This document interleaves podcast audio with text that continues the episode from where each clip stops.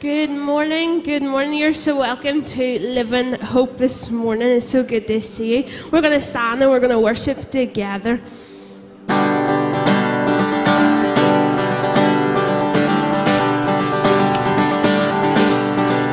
And I was buried beneath my shame.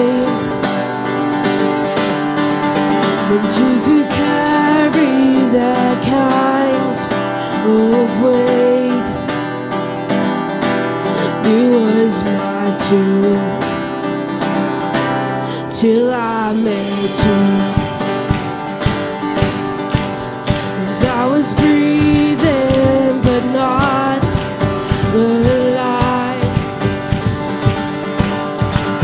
And all my failures I tried to hide. It was my tomb till I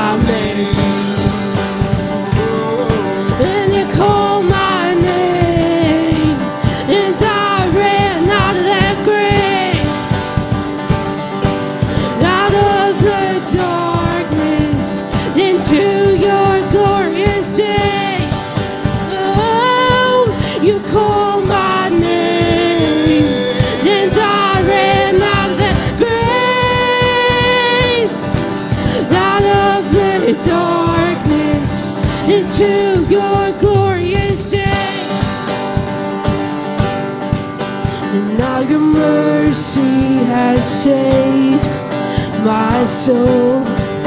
Thank you, Jesus. And now your freedom is all that I know. Come on. Oh, the old made new. Jesus, when I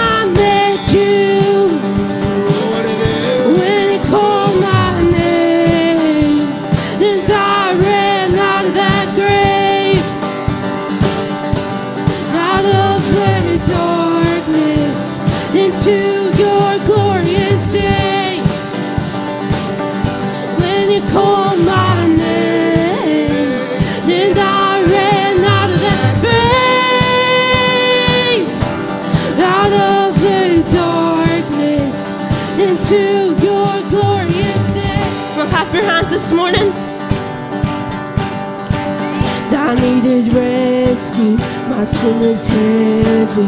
The chains break at the weight of your glory. I needed shelter, I was an orphan. Now you call me a citizen. Come on. When I was broken, you were my healing. Now your love is the air that I'm breathing. I have a future, my eyes are open. Cause when you call my name,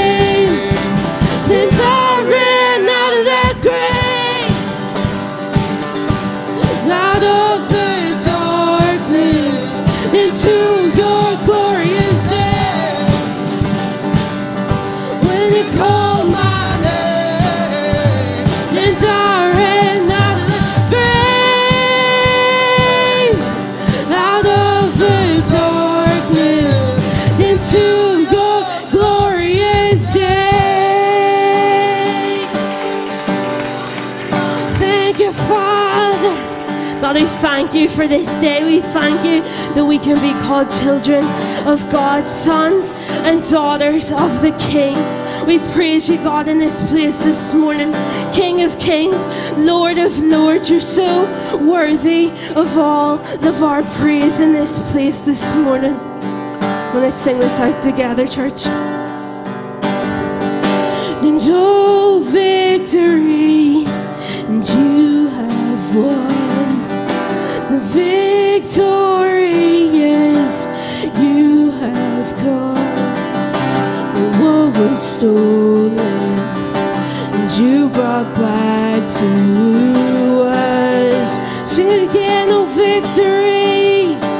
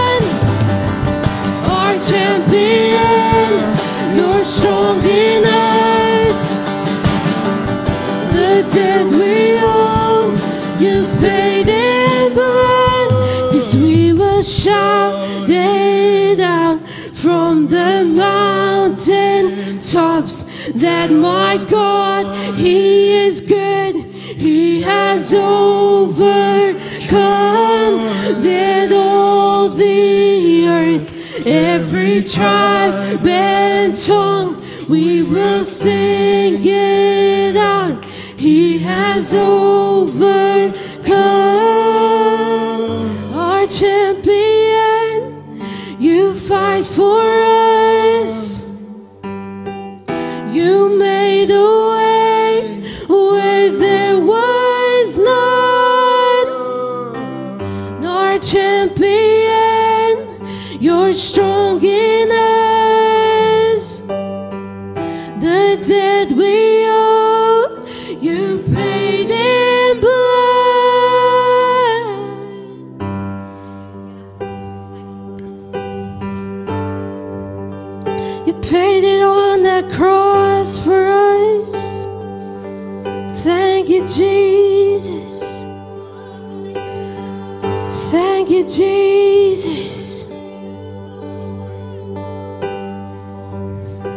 and all the saints and angels.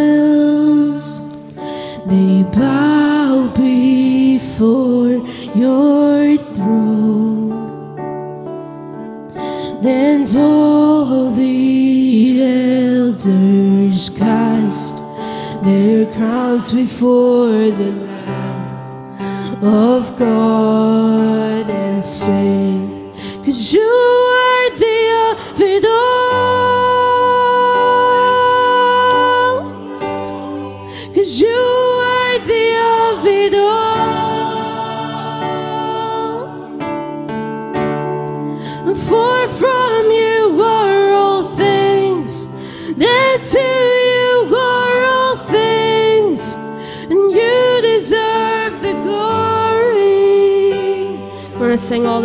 all the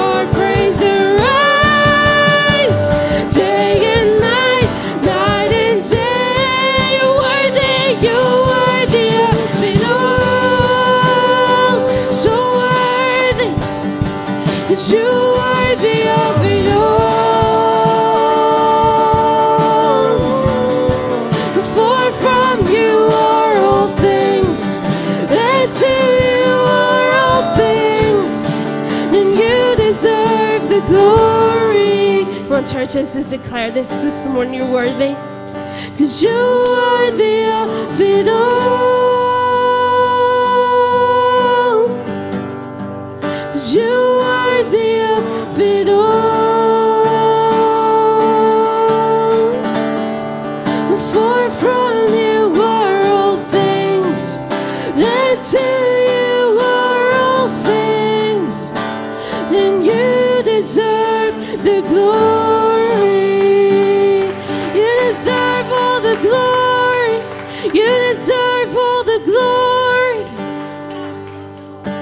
Sing it one more time. You're worthy.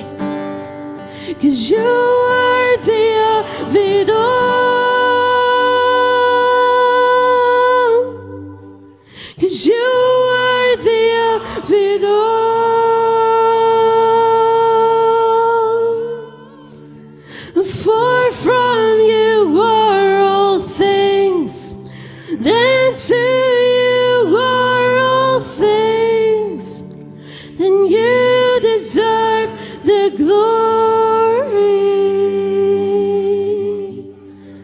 Deserve all of the glory in this place.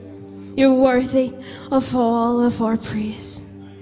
It's all about you this morning, all about your name, Jesus. We worship you this morning. In Jesus' name we pray. Amen. Church, isn't God so good this morning? Isn't He so worthy of all our praise? No matter what your weeks look like, no matter how even this morning's went on the car to church in the morning that we're getting ready and it's such a rush. Isn't God so good? Despite of how we may feel, we may feel trapped in our circumstances this morning. We may feel trapped by whatever's going on in our life, but it's so good this morning to come and say, God, you're so worthy of it all, regardless of what's went on, regardless of what will go on. God, you're so worthy. And I want to read this morning as we come before the table in Psalm 102, and it's verse 18 to 20, and it says this. It says, Let this be recorded for a generation to come, so that the people yet to be created may praise the Lord. And then this is the bit that I want you to get. It says that he looked down from his holy height. From heaven, the Lord looked at the earth to hear the groans of the prisoners, to set free those who were doomed to die. You see, David in this psalm, he talks about three active things of a holy God. Three things that God has done for me and for you. And number one is this He looked down. He looked down from a holy height a sinful world that you and I were part of, that you and I are responsible for. He looked down. A holy God looked down. Number two, He heard us. He heard the groans of the prisoners. David in this psalm's talking really specifically about the Jews. They were held in captivity and they were appointed to death. So David here is talking about that. But spiritually speaking, as you and I come before the table today, that holds such significance for us, doesn't it? That God heard our groans. He heard the groans of us. Spiritually speaking, we were in such a state of sin. Spiritually speaking, we were in the prison of our own wrongdoing, the prison of everything we've done wrong, and God didn't ignore us. Thankfully, God didn't ignore us in that place of our wrongdoing, but He heard us. You see, his plan right from the start was to send Jesus, and that's why we come every week to remember that, to take the payment. He didn't leave us to fix the issue ourselves, because we couldn't do that and we would never be able to do it. You know, hearing is an active thing, an active thing of a holy God, and God heard us. And I'm sure many testimonies today would be able to tell, first of all, how God heard us by saving us, but how He hears us every day. God is an active God. He heard us. And finally, it says to set free those who were doomed to die. And you know, isn't this just a picture of the table? If it hadn't been for the table, wouldn't that just be the story of my life and of your life written all over me? I was doomed to die. You know, I was doomed to die. You were doomed to die. Because sin, sin deserves death. The consequence was death, but it was one that Jesus took for us. He took for me and he took for you. We have been set free from death today if we trust in Jesus and have a relationship with Him. And you know, sometimes we need to just go back to these three simple reminders. Number one, that God looked down. God, in His holy height, looked down from heaven to earth and He saw the need we were in. But not only did He look down, but number two, He heard us. What a great God we have that He hears us, isn't it, church? To hear the people. We don't deserve that at all, but God hears us. You know, God's attributes act. I love that saying. God and his attributes act. He act, he heard it, he heard us. He could have ignored us or turned his ear because that's what you and I deserve, but he didn't. He heard us. And finally, he's come to set us free from death. And if we love and serve Jesus, that's what we have been given today. So let me read that again. Let this be recorded for a generation to come so that people yet to be praised, yet to be created, may praise the Lord. That he looked down from his holy height. From heaven, the Lord looked at the earth to hear the groans of the prisoners, to set free those who were doomed to die. And you know, if you love God and you've made that decision to follow Him, this is you this morning. And this could be you this morning if you made that decision. We come to celebrate today. We come to say thank you to God that He looked down, that He heard us, and He set us free this morning. So let me read 1 Corinthians chapter 11, verse 23. And it says, For I have received from the Lord what I also delivered to you, that the Lord Jesus, on the night when he was betrayed, took bread. And when he had given thanks, he broke it and said, This is my body, which is for you. Do this in remembrance of me. So if you take the little cup, it might be underneath your seat, on on top of your seat, and then peel back the first layer. I'm just going to pray, and then we can take that all together. So, God, thank you so much. Thank you for this sacrifice. Thank you, God, that you looked down, that you looked down and saw my state, God, and our state. But not only did you look down and maybe ignore us or just think that we could try and fix it ourselves, but God, you heard us. God, and where would we be if you hadn't have heard us? God, when we cry out to you, God, where would we be without that? But God, thankfully, that the last thing, God, that you've set us free from death. God, that we don't have to fear death, we don't have to fear the consequence of sin, God, because you took it on our behalf. So thank you for Dan sending your son Jesus to die on the cross for us.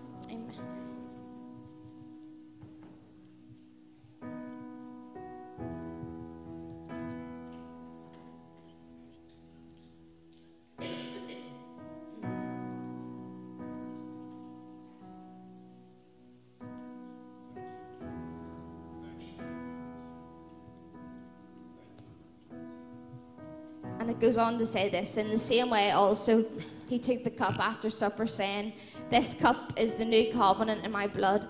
Do this as often as you drink it in remembrance of me. For as often as you eat this bread and drink the cup, you proclaim the Lord's death until he comes. So I'm just actually going to ask Stephen Francie, would you mind praying um, for the juice this morning and then we can all take of that together? Thank you, Stephen.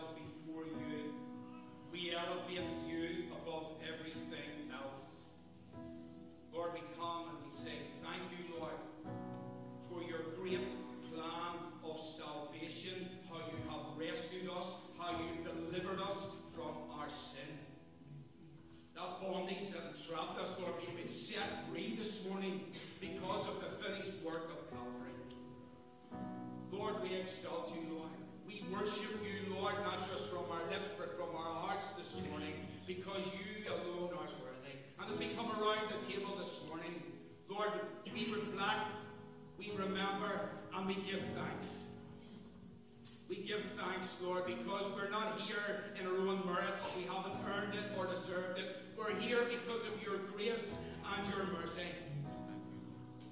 Lord, we're so humbled this morning. What is man? But Lord, we come before Almighty God. We come into the Holy of Holies, as it were, through your Son, by your Spirit, because our sins are forgiven this morning. Hallelujah. Is it any wonder, Lord, we rejoice in your presence this morning? Because you alone are worthy, God. Our sins are forgiven. We rejoice in that fact this morning. So, Lord, as we come, as we take the cup, Lord, we cast our minds back to Calvary and as your blood was shed for each and every one of us, Lord. And Father, as you look upon each and every one of us this morning, Lord, you don't see us in our sinful state, you see us washed in the blood. The blood covers us. Hallelujah.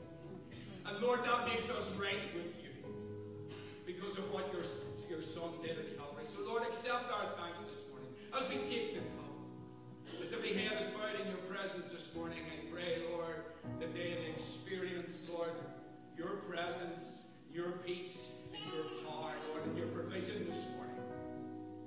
Oh, Lord, I just exalt you this morning. So accept our thanks, in Jesus' name. Let's all take the cup together, church.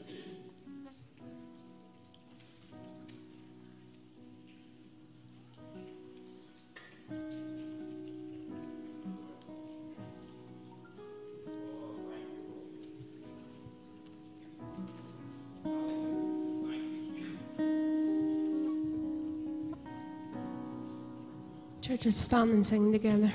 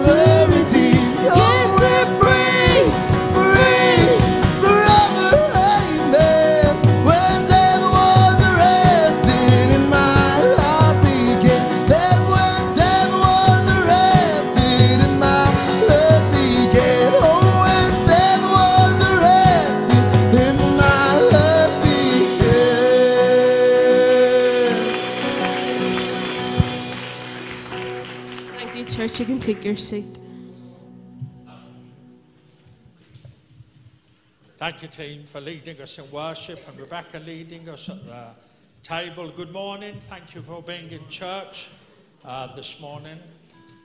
Uh, there's a few announcements just to let you know of what's happening. Uh, the first one just is this. He says, so, uh, we love kids in this church. We do, we really do love them. He says, we've created our own space. No, we really do, we really do love them. Uh, we've created our own space, kids' space, for those kids at primary school, which is out the door there to the left if you want to leave your kids in there. Uh, uh, the, we also have a parent and baby room, just to be politically correct and stuff. So if you've kids younger than a couple of years old, babies, and you're worried about them making noise and that, please uh, make use of that room there. The speakers are on, so you can see and hear everything that is happening uh, in church uh, this morning. Uh, the, the uh, glance is available for the month of November. This lets you know everything that is happening in our church over the next month. So please take one of these uh, so you're well informed of what's happening. The last The last Sunday in November is the 15th anniversary of this church building going up. We put this up in November 2007, and on the last Sunday in November, we're having a couple of special services uh, just simply to celebrate uh, God's faithfulness just to us as a church. Uh, we're going to be hearing some testimonies from people, uh, some of the stories of how we ended up building a church here and that. And so we're just we're going to be doing the last Sunday in November with something really to look forward to. Uh, there, 15 years here. Uh, tonight is the conversation. Uh, what we're going to do is we're going to do Sunday evening just slightly different. Uh, me and Tim Bailey are having a conversation, and we're inviting you to listen to it. Uh, now, you might think to yourself, I could think of nothing more dull, but actually, it's, uh, we're going to be answering uh, a question in our conversation. What do we do in the hard times? Uh, what do we do in the hard times? Something relevant for everybody, maybe relevant for somebody that you know is going through a hard time. Bring them along tonight, and uh, this will be a good night, uh, just as we just discussed this uh, uh, between us uh, on that this evening. That's at half past six tonight. Uh, tomorrow, uh, one o'clock, is the Refresh Lunch Club, uh, which is going to be Jackie McCoubry and band. I think that's what they're calling themselves. They are playing tomorrow. No, right, Jackie? It says Jackie McCoubry and band are playing tomorrow. And so, listen, you're all welcome to come along to. We're having homemade soup. Uh, tomorrow, so if that doesn't get you in, if Jackie doesn't get you in, the soup will get you in. I'm joking, Jackie. All right, so don't forget tomorrow. The funeral of Mrs. Helen Hill is going to be on Tuesday at one o'clock in the church for those of you uh, who would like to attend. Uh, that's one o'clock. On Tuesday night is the Man Up event. We are sold out. All the tickets have gone. 144 men, uh, which we think is fantastic uh, for the night. For what is a prod? So we know what gets people in round here, don't we? So with chicken curry and now, ladies, if you remember the start of October, uh, we put a conference on for you and how hard us men worked for you. I mean, yeah. I am still recovering. And, but listen, we need some help on Tuesday night. Uh, now, to be fair, the men don't bother with all the guff that the ladies do. Do you know what I mean? We don't need all that. We literally put out tables, disposable plates, and tins of juice. That's it. If I could get away with serving the curry straight onto the table, I would. but that's not going to happen. So we're looking for some help. Actually, looking for some help for the, for, the, for the funeral as well, but also the Tuesday evening. If you can help us with some of the washing up and the serving and that. And ladies, if you can help me, would you, would you let me know uh, at the door and, and stuff, just as I can help on Tuesday night and stuff. Uh, this week there is no kids and youth on. Uh, it's no kids and youth on at all uh, this week. And next Sunday, just to make a special announcement, uh, we wanted, wanted to start a prayer ministry in church. Uh, Pre-COVID, we used to do the overflow prayer ministry on a Sunday night. Now, from next Sunday, what we've got, we've got a team, uh, prayer ministry team, who are going to be available after every service, um, morning and evening, just to pray with people who would like prayer.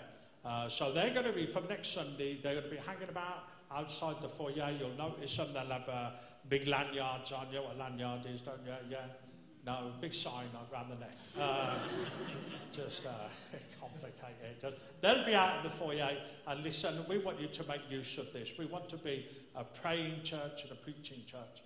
And so, therefore, from next Sunday, uh, that's what we're going to do, uh, just to be make ourselves available for people. We think this is such an important ministry. But enough of me. I wonder if you'd join me in welcoming Pastor Reese as he comes.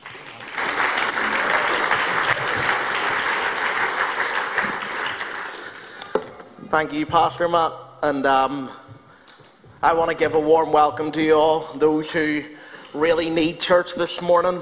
Obviously, I'm talking to the Liverpool men, so just get that out of the way at the start, will we? Listen, if, if you need support, obviously, Pastor Matt and myself are available. We can do group sessions, we can do one to one.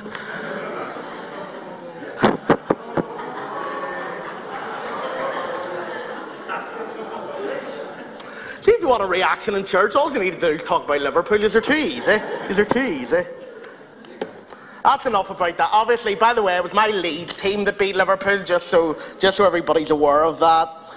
What's going on, church? It's so good that you're here, and it's it's amazing to see a full church. Um, it's amazing that you're all here as we continue uh, with the invitation and continue looking at Matthew chap. Um, continue looking at the the Gospel of Matthew. Sorry, and we're um, we're making our way through it and. Today we're going to be looking at Matthew chapter 5, which is um, a really interesting passage, a very famous passage. We're going to be looking at the Sermon on the Mount and the Beatitudes. Um, but do you know, on Thursday night, um, I was I was um, telling a story at kids' church, and um, We'd been given, we'd be given a theme, and we were looking at the Beatitudes um, in kids' church as well, and actually in youth this year uh, too. We've been looking at the Sermon on the Mount, and none of that was actually planned, but we just believe that this word, um, this this passage, is for this season, and we're excited for what God is doing in that. But you know, I just had this thought as I was thinking back to Thursday night, and I was sharing with the kids, and I was sharing about Shadrach, Meshach and Abednego. And um, in Daniel 3 17 and 18, it says this If this be so, our God, whom we serve, is able to deliver us from the burning fiery furnace, and he will deliver us out of your hand, O king. But if not, be it known to you, O king, that we will not serve your gods or worship the golden image that you have set up.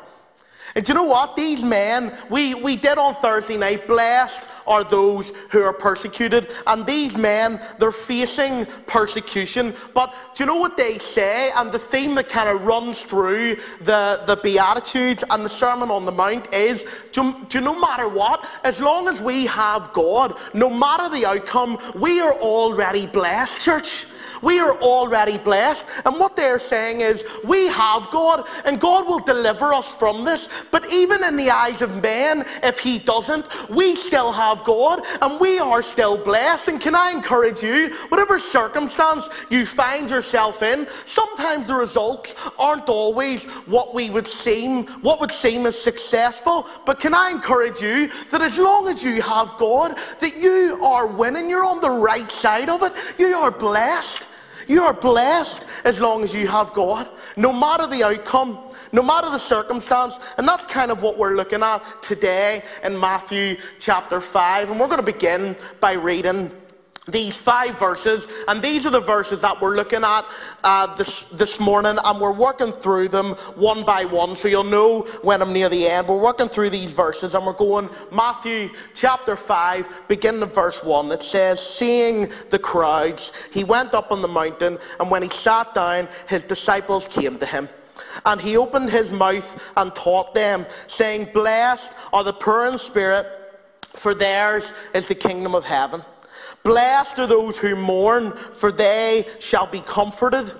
Blessed are the meek, for they shall inherit the earth. Church, let's pray as we begin to study God's Word. Lord, we thank you that we are indeed a blessed people. I pray for those who are in this room that maybe haven't felt that in this season. I pray that today you would help them to understand that they are indeed blessed because you are with them, you are speaking to them. God, thank you that you are on our side. Thank you, God, that, um, that you are for us and not against us. And Lord, thank you for your word. Thank you how it builds us up, how it encourages us, how it teaches us, and how it shapes and molds us. And I pray, Lord, that by your Holy Spirit today, would you give each person the word that they would need to hear in this season, in their circumstance, right now, God. God, I thank you for the power that is in your word. Thank you, God, that you move in our lives. And Lord, thank you that you still speak to us today. God, we, we bless you for the time that we have here because of you. And it's in your Son's holy and precious name we give thanks. Amen. Amen. So, church, as I said, over the next few weeks, we're going to be covering some of the Sermon on the Mount. We're going to be covering the Beatitudes, which are at the beginning of this sermon, found in the first 12 verses of Matthew chapter 5. So, we're just covering some of those today. And the Sermon on the Mount is the sermon that Jesus gave um, between Matthew chapter 5 and 7. This sermon, it's a collection of truths. He's, he's not, he's, he's preaching one thing, but also preaching multiple things. He's bringing to us a multiple life lessons, but all designed in a way that obviously points to his Father, that points to God, and points to our need for him. It's, it's, um, it's a collection of truths designed to prepare his followers for his kingdom, which involved a lifestyle that was radically different from the world's. So he's preaching to his disciples, his followers, and he's preparing them for the kingdom, which will be radically different to the world that they are living in. Church, that sounds familiar. What we, what we experience in the kingdom of God is radically different to the world in which we are living in. And, and um, obviously, as I said, in youth, we've been looking at the Sermon on the Mount, and, and not on purpose, I actually had given myself literally one verse um, to look at. And so, um, I'd given myself Matthew 5, 1 and 2. I gave myself um, a, bit, a bit longer, but this morning we're going to do our best to break down what it says here and believe that God is going to open up His Word to us. Because the Sermon on the Mount is probably the most famous sermon that Jesus ever gave, perhaps the most famous sermon ever given by anyone. And I found this um, online, if you were to summarize, um, if you were to summarize the Sermon on the Mount in a single sentence, it would maybe look something like this. How to live a life that is dedicated to and pleasing to God, free from hypocrisy, full of love and grace, full of wisdom and discernment. Church, the Sermon on the Mount, it, co- it, it, covers several different topics. And as I said, though, our focus over the next few weeks will be eight statements found in the Beatitudes, beginning with one word, church blessed. They each begin with this word, blessed. Each Beatitude declares that a different group of people, usually regarded as afflicted, usually considered down um, in, in terms of the world, usually considered not to do well, not to be doing well. Each, each people group are actually blessed. They are actually blessed in their circumstance. The blessedness is from God's perspective, not our own. It's a spiritual prosperity in which we have, not necessarily an earthly one, not necessarily an earthly happiness, but spiritually we are full. Spiritually, we have what we need when we have God, when we have His Holy Spirit. And those who belong to each group that, that we are looking at experience God's grace in different ways because the kingdom of heaven has come near. Those who are blessed do not have to do anything to attain this blessing. Those, those who are blessed don't do anything to deserve it. The Beatitudes are declarations of God's grace, what He gives to us freely. Not in light of what we do, but in light of who He is, church. And there's not, there's not conditions to it. It's not a way to earn entry into God's kingdom. It's just how He blesses His people. And most scholars consider the Beatitudes as painting a picture of the characteristics of the kingdom of heaven. So, as we step into God's kingdom, we hope to become more like those named as blessed, more meek, more merciful, more hungry for righteousness, more apt to make peace. And over the next few weeks, we're going to explore the meaning of each of these, and we'll also look for ways in which we can practice living according to the values described in these verses in the context of our everyday lives. How does this apply? How does it apply to those that Jesus was speaking to as well? And, and I often say this sometimes we consider some verses as like transitional verses. It's like the first two verses here, obviously, we read, we read the Sermon on the Mount, and then we read the first two verses, and then it gets to the Beatitudes. It's like, right, that's where we're getting to the teaching.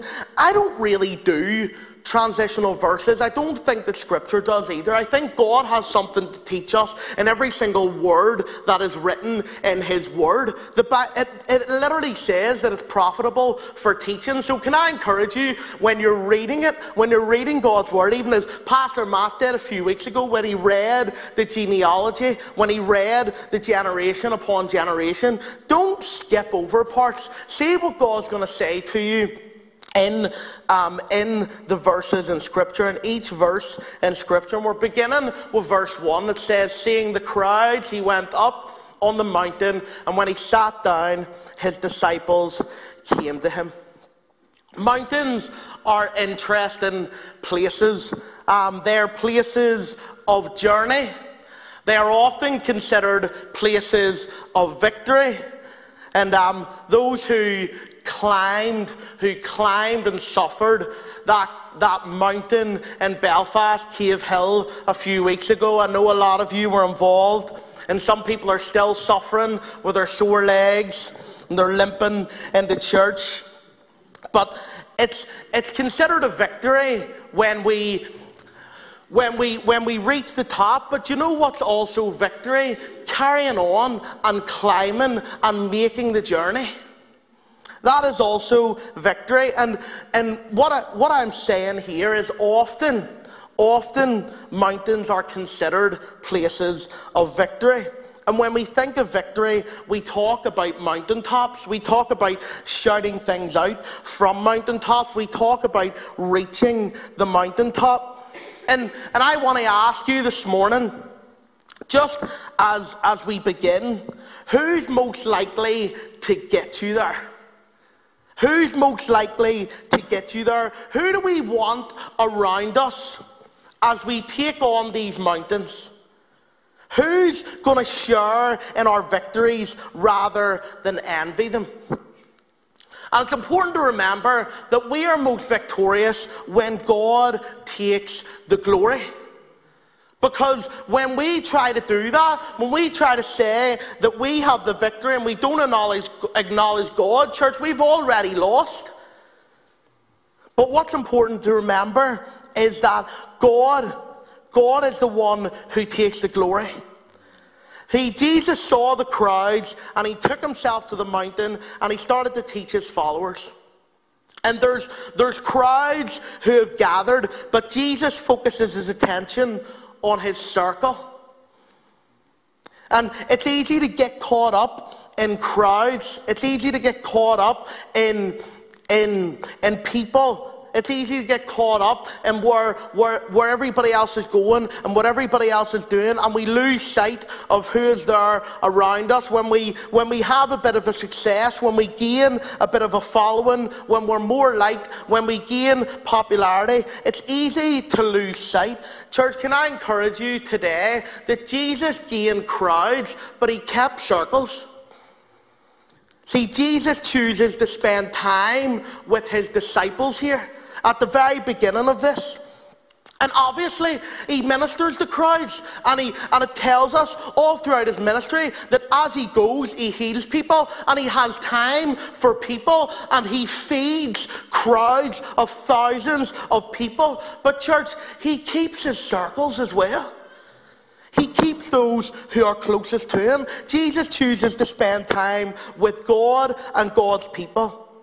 He is most concerned with doing God's work than appeasing people who want his time or want his attention. He knows that he has a job to do here.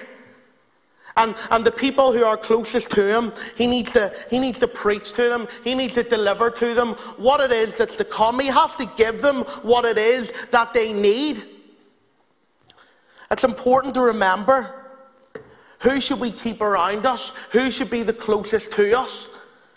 Don't get caught up in crowds. And we move on, church, to the next part. That's not moving there, Hughley. Could you maybe click on the next slide for me? Brilliant, thank you. And it tells us that he opened his mouth in verse 2 and he opened his mouth and taught them, saying, and again, that, that looks like a, it looks like a get us there verse. It doesn't look like something necessarily that we take anything from. Always look to see what God is saying here because it literally tells us that Jesus opened his mouth. If he's doing that, it must be significant. There's something coming here. But there's also something in that. I, I like doing this. I read this verse and I'm like, why is that there? Why is it telling us that he opened his mouth? It's, it's weird. It doesn't feel necessary. But he obviously taught them by opening his mouth. I mean, that, that's obvious. You're going to teach somebody. You open your mouth. Well, it's not so obvious because verbal teaching is just one way of teaching, and good teachers know that. They know that there are different people who learn in different ways, and, and you'll know if, um, if Athena's ever on the platform and she's ever given a message. Athena's a teacher, so she likes to have a visual aid as well because she knows different people learn in different ways, different people understand in different ways, and simply put, this implies that, see, it says, and he opened his mouth and taught them. It implies that Christ could teach them without saying a word. He opened his mouth and taught them. But he could have taught them by keeping his mouth shut as well. He could teach them without opening his mouth. And, and maybe I'm not being clear. Hopefully, this wraps your head around it, which says what Christ does is every bit as important as what Christ says. Because you see, Christ models the people as well.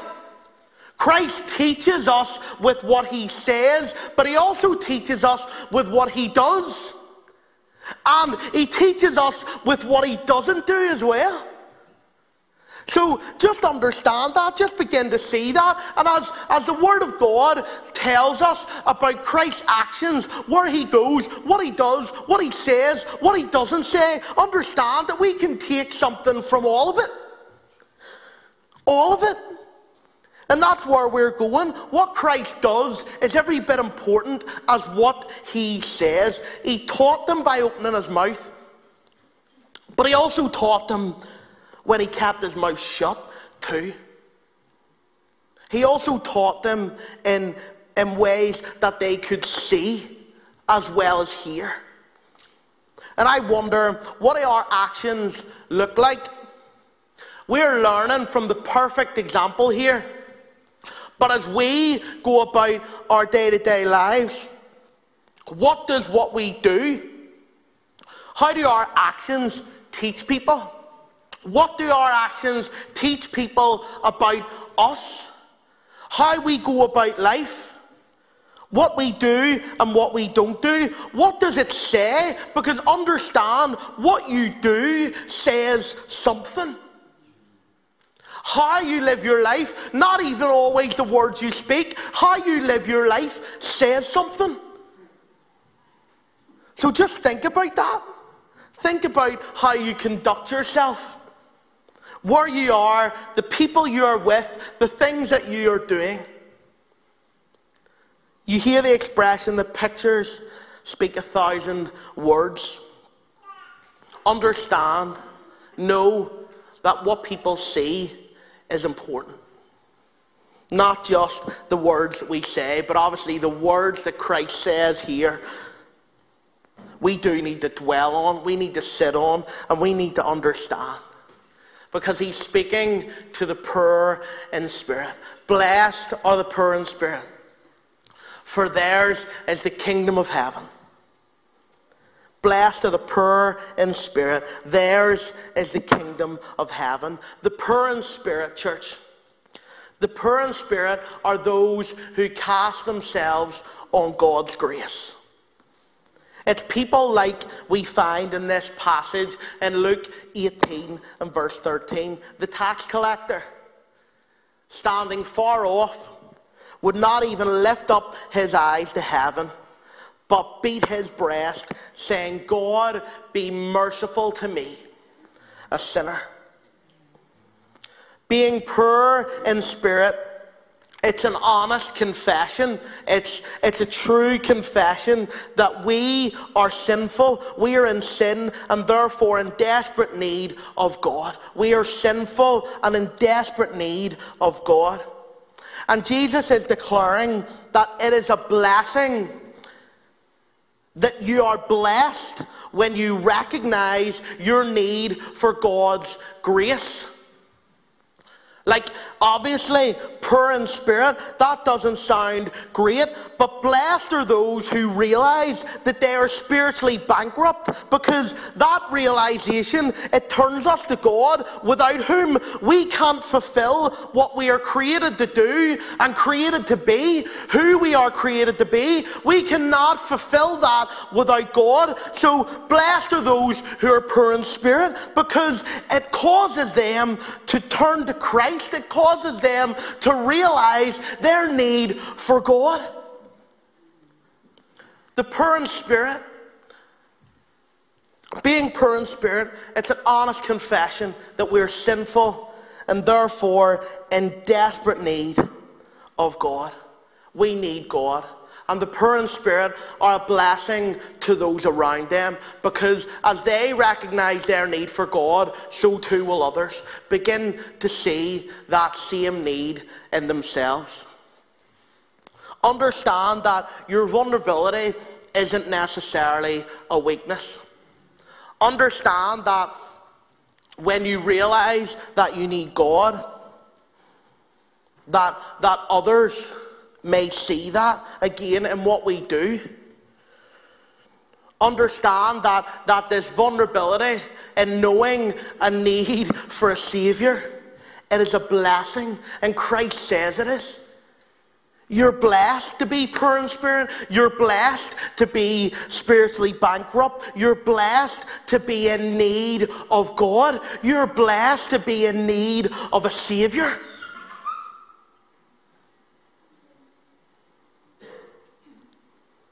And, church, those who mourn, blessed are those who mourn, for they shall be comforted. This, this is maybe one of the most famous verses that we read. And, and as I said, each, each statement here begins with the word blessed. And in the Bible, blessed usually means, means happy. But in the context of Matthew 5, blessed most likely means an enviable state. So that means enviable, as in when, when we are envied, as in when people would like to be where we are or what we have. It means to be in a state where others want to be. It means to be in, in a place where others want to be. Because, in an earthly sense, when somebody is rich, we call them blessed. But here's another example of how, in the Beatitudes, Jesus calls some people blessed who seem to be the complete opposite. They don't seem to be blessed at all because they're mourning. And according to most people, according to most definitions of that word, mourning, it, it seems to be the opposite of being blessed. But Jesus continues when he teaches here to contrast the world's idea of happiness, the world's idea of true blessedness, which comes from a right relationship with God. That's where ultimately a true blessing comes from. Nothing of the riches of this earth. Praise God that He is gracious to us and that He supplies our every need, but that's not where the blessing comes from. It comes from knowing Him and being known by Him. And the term mourn here, it means to experience deep grief. And there's actually another version of this verse that reads, They are blessed who grieve, for God will comfort them. See, in keeping with this, this theme of spiritual blessedness, Jesus seems to indicate that this type of mourning here, this type of grief that these people are experiencing, it's, it's grief over sin. That's what the passage seems to point to a grief over sin, a deep grief over sin, a mourning over sin. Now, those who have suffered loss, of course, have um, of course, are recognized by God, of course, have a special place in God's heart. And the Psalms tell us that. It tells us that God is close to the brokenhearted. It tells us that the Lord heals the brokenhearted. It tells us that it tells us in God's word that He recognizes those who are brokenhearted. He recognizes those who are grieving and who are mourning loss. But in this case, it would seem that Christ is talking about sin, grieving the state that we are in. And the people who agree with God about the state, the, the evil in their hearts, well, they can, they can receive that, that enviable state of blessing that we talked about. Because what happens is they, they see what God sees. They understand the, the place that they are in. They understand the state. And so, because of that, the comfort that they receive comes from communion with God's Holy Spirit. Jesus called the Holy Spirit the Comforter. The Spirit comforts those who are honest about their own sin and humble enough to ask for forgiveness, to ask for healing. We don't want to hide in our sin or we don't want to try and justify it before God. Because then we can't know the comfort that comes when we grieve our sin, when we confess it before God, and when we receive a pure heart. So pour out what it is, pour out your shortcomings, pour out your falling before God. And experience His grace, experience His mercy, and experience the blessing that comes in mourning. In the Beatitudes, Jesus reminds his disciples that they cannot seek happiness the way the world does. True joy isn't found in selfish ambition, in excuses, in justification of ourselves. Blessedness comes to those who mourn over their sin. And it says in Isaiah 66 and verse 2 These are the ones I look on with favour. Those who are humble and contrite in spirit and who tremble at my word. Those who learn to mourn over their sin, they find the heart of God. An intimate fellowship with God is the very foundation of true happiness, of true blessedness. An intimate relationship, an intimate fellowship with God, that is where we are blessed. We are blessed because we know God. And then finally, in verse, in verse 5, the meek. Blessed are the meek, for they shall inherit the earth. The third beatitude that we look at here, Jesus' words echo Psalm 37, which says, The meek will inherit the land and enjoy peace and prosperity. And the Greek word for meek, it refers to the Greek word for meek, it refers to mildness, gentleness of spirit, humility.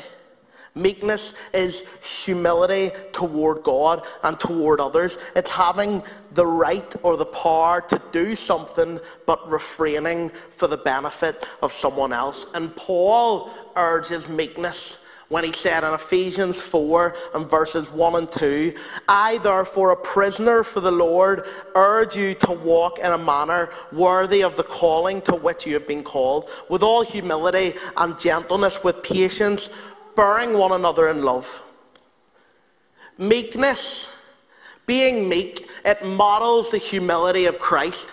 You want to be like Christ, then you want to model meekness. You want to you wanna be like Christ, then you ought to be meek. Philippians 2, it says, Jesus, being in very nature God, did not consider equality with God something to be used to his own advantage. Rather, he made himself nothing by taking the very nature of a servant, being made in human likeness, and being found in appearance as a man. He humbled himself by becoming obedient to death, even death on a cross. Being in the very nature of God, Jesus had the right to do whatever he wanted, but for our sake, he submitted to death on a cross. And that, church, is the ultimate in meekness, displayed perfectly for us. Christ's death on the cross. Christ gives himself up to model for us. He gives himself up for us in order that we would have a relationship with God, in, all, in order that we would recognize the state in we, which we are in, and so we would then recognize as well our ultimate need for God. We need God. If you've never accepted Jesus into your life, if you've never made that decision to follow Christ, well, can I encourage you? Can I tell you that the gospel, it's the good news that God, the creator and sustainer of all things, he sent his son into the world. And Jesus Christ, his son, lived a perfect life. He did no sin, he did no wrong, and yet he gave himself over to be crucified.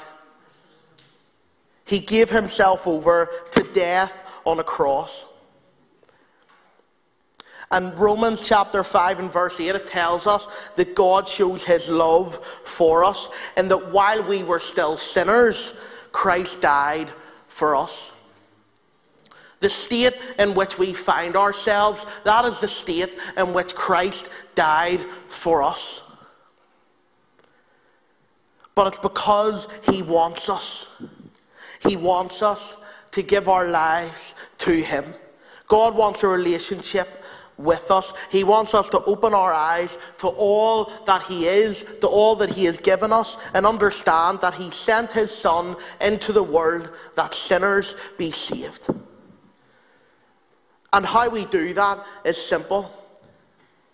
It tells us in Romans 10 and verse 9 if you confess with your mouth that Jesus is Lord and believe in your heart that God raised him from the dead, you will be saved. To confess to confess that Jesus is Lord is to understand that you have sinned, that you have fallen short. But it's to know that Jesus died on the cross for you. It's to know that he was raised from the dead. It is to know that he lives in eternity. He offers you eternal life. It's to trust in all of that, and you will be saved. Church, allow me to pray as the team come. Lord, we thank you for your word. Thank you for your son. Thank you for how we are blessed, even when we don't recognize it. Thank you that you help us to recognize our need for you. And God, I pray that today, as we would leave this place, would we model as Christ modeled? Would we do as Christ did? Would we show people? Would we tell people about the good news of Jesus Christ? Would we tell the gospel to all who would listen? in your Son's holy and precious name we give thanks. Amen. Church, if you want to stand and sing with us.